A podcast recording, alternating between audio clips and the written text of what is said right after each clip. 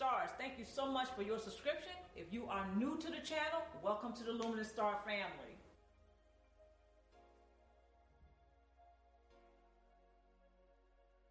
Red flag number one that you're in a codependent narcissistic relationship. The relationship is one sided. You are either giving too much, you're giving of yourself, you're feeling drained, violated, and a lot of the times you just feel hopeless and depressed. That is a big red flag that you are in a codependent narcissistic relationship. Codependent relationships consist of a person who is dominant and a person who's more passive. The person who's more passive is usually the one who is overly concerned about what's going on in the relationship. They're overly concerned about the other person. Okay, so the narcissist or the cluster personality type tends to be a person who is uh, the taker in the relationship. They tend to be the dominant one. And they also tend to be the one who's love avoidant, while the other individual in a codependent relationship tends to be a love addict. Red flag number two this relationship often spills over to other areas of your life, like your job. Okay? Or another, let me put it like this you can't seem to get anything else done in life because a lot of your time and energy seems to be focused on the codependent narcissistic relationship.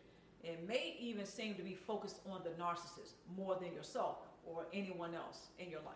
Red flag number three that you are in a codependent narcissistic relationship is that your emotions tend to be more on the negative side than the positive.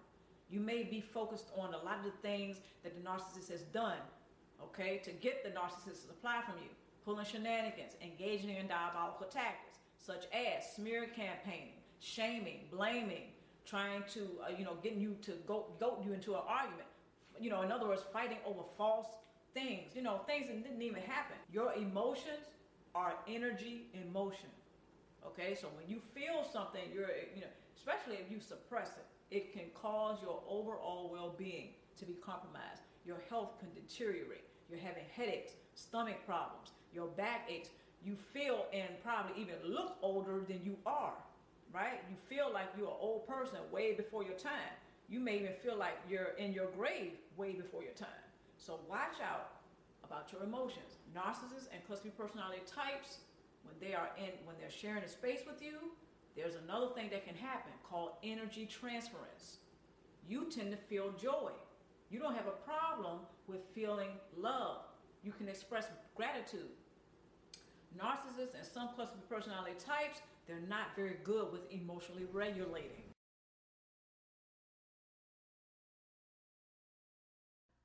When memories threaten to encourage you to remain feeling sad, which could lead to a state of depression, seek to keep despondency at bay by laughter. Absolutely.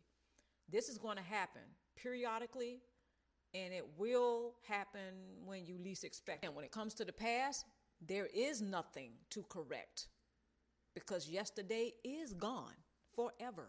It will never come again. There is nothing to correct. If you take nothing else from this video, especially my stars, please remember that phrase. There is nothing to correct. It really isn't. Because the narcissist, the malignant narcissist especially, it was never meant for you to fix or save or reach him or her.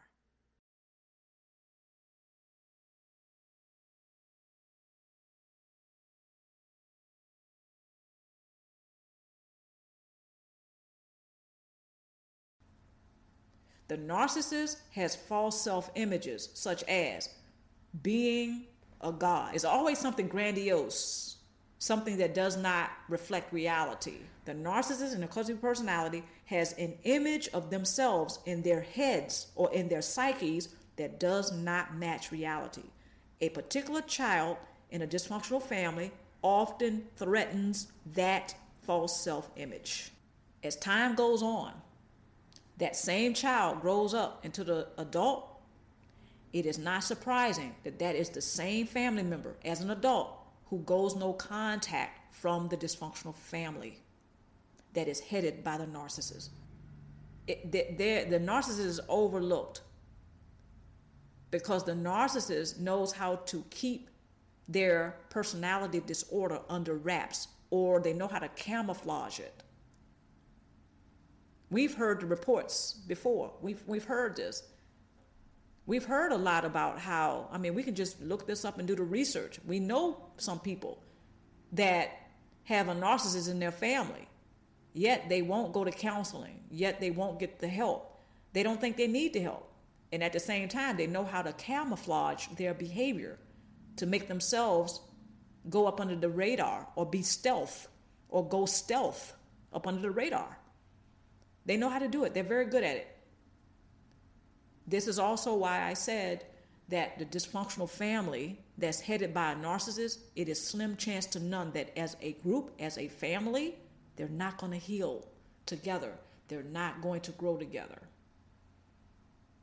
Often, if there's a scapegoated family member in that dysfunctional family headed by a narcissist, that is the family member that you will see going no contact. That is the family member that sees the writing on the wall. They're not better than the other family members. Let me make that clear. They just made a different choice. They saw certain things that were of reality. They didn't make it up, it wasn't a fantasy. Who wants to fantasize about being treated like that in a family? Who wants to view their family like that? Any internal expression of love, like it uh, support. You may support them. You may be there for them when they need a shoulder to cry on or whatever. You may be their cheerleader when they're working on a project and they're trying to seek recognition for that project. You know, whatever it may be, you may be a cheerleader, you may be a supporter, you may be there for them as a, a, a, spouse or best friend or a sibling who loves them, whatever the case is. See, that all those things are internal right? They come from the inside. Narcissists don't value that. They don't see any value in the internal. External is how they see expressions of love. Expressions of love to a narcissist is external. So if you spend a lot of money on them, if you buy them a new house, if you buy them a new car, you know, external expressions, or if you are literally every word that come out your mouth is flattering them, complimenting them on how they dress, how they look. See, narcissists, they only value the external. Point number two narcissists are like starving children who don't recall being fed. Yeah, you can feed them, you know, figuratively speaking, you're there, you love them, you care for them. You're really there for the narcissist. And they are never they're never satisfied. They are like narcissists are like starving children. You could feed them uh, like pounds of food, but they're not going to remember it. They'll gobble it up, and they're like, "Well, where's the rest?" So all the wonderful things that you do in the relationship, right? That most people would value in the world, but narcissists are not wired that way. That's not the programming that's going on in their heads. So they don't value those things. So you can be right there, you know, maybe you have uh, helped them to prevent prison time, you know, all kinds of things you can think of, right? You have been there for them. Narcissists don't value that. Hate to break the bad news to you, but they don't remember that. They don't value it. They don't recall those times when you bailed their asses out of jail, so to speak, when you prevented them from really getting into some real deep hot water. You helped them. Narcissists don't care about that. They don't even remember it. They feel a strong sense of entitlement of your forgiving them, but they don't appreciate you forgiving them. Huge difference. So, bottom line is you can forgive the narcissist, but don't expect them to appreciate you for it. This has to be very, this, this is a very personal thing. If you choose to forgive, make sure it is because that's what's really in your heart. Don't do it to try to get the narcissist to see your side or to embrace you. It's not going to happen. Point number three narcissists, because they have a strong sense of entitlement, right? They're not going to even think about making peace with you.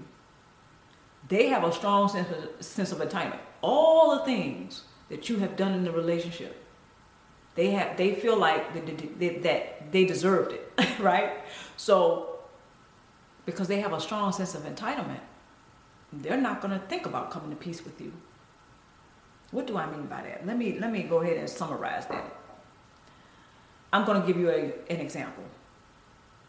Say that you have come to grips with the things that have happened in a relationship that has caused you trauma, that has caused you pain, hurt, and you have really gone through a lot of things because the narcissist has been doing things that has caused you pain and grievances, right? Say you you've cleared all that up.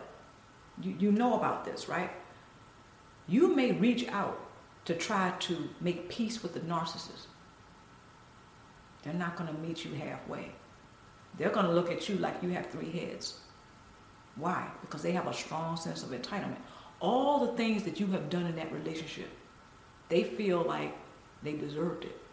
All the money, all the lovemaking, all the sex, all all the material things, all the things that you have put into that relationship, the narcissist thinks that they deserve that. And they think that you should be grateful that you that they even had any interest in you at all. So if you're here today to come to peace with them, they're looking at you like, why would you want to? Why are you coming to peace with me? I haven't done nothing wrong to you. I haven't done anything wrong. So if anything, that will cause you more pain because you are expecting to make peace with them, right? Not necessarily so you can be back with them, but because you want the validation.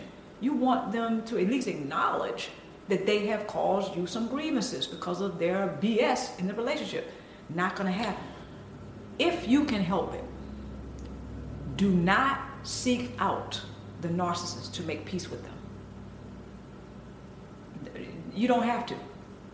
Because the bottom line is, you don't need them for the closure. You may desire them for the closure, but you don't need them. You don't need them for that. So that is my final tool. Just don't even go there. If you have to, journal. Matter of fact, write a book about your experiences. You know, this is another way that you can deal with the trauma and the grievances that you've gone through due to that toxic relationship with the narcissist. Don't seek them out to make peace with them because they're not going to be interested. Don't don't harm yourself like that. And don't set yourself up so they can harm you because they will. The narcissist will be more than happy to oblige.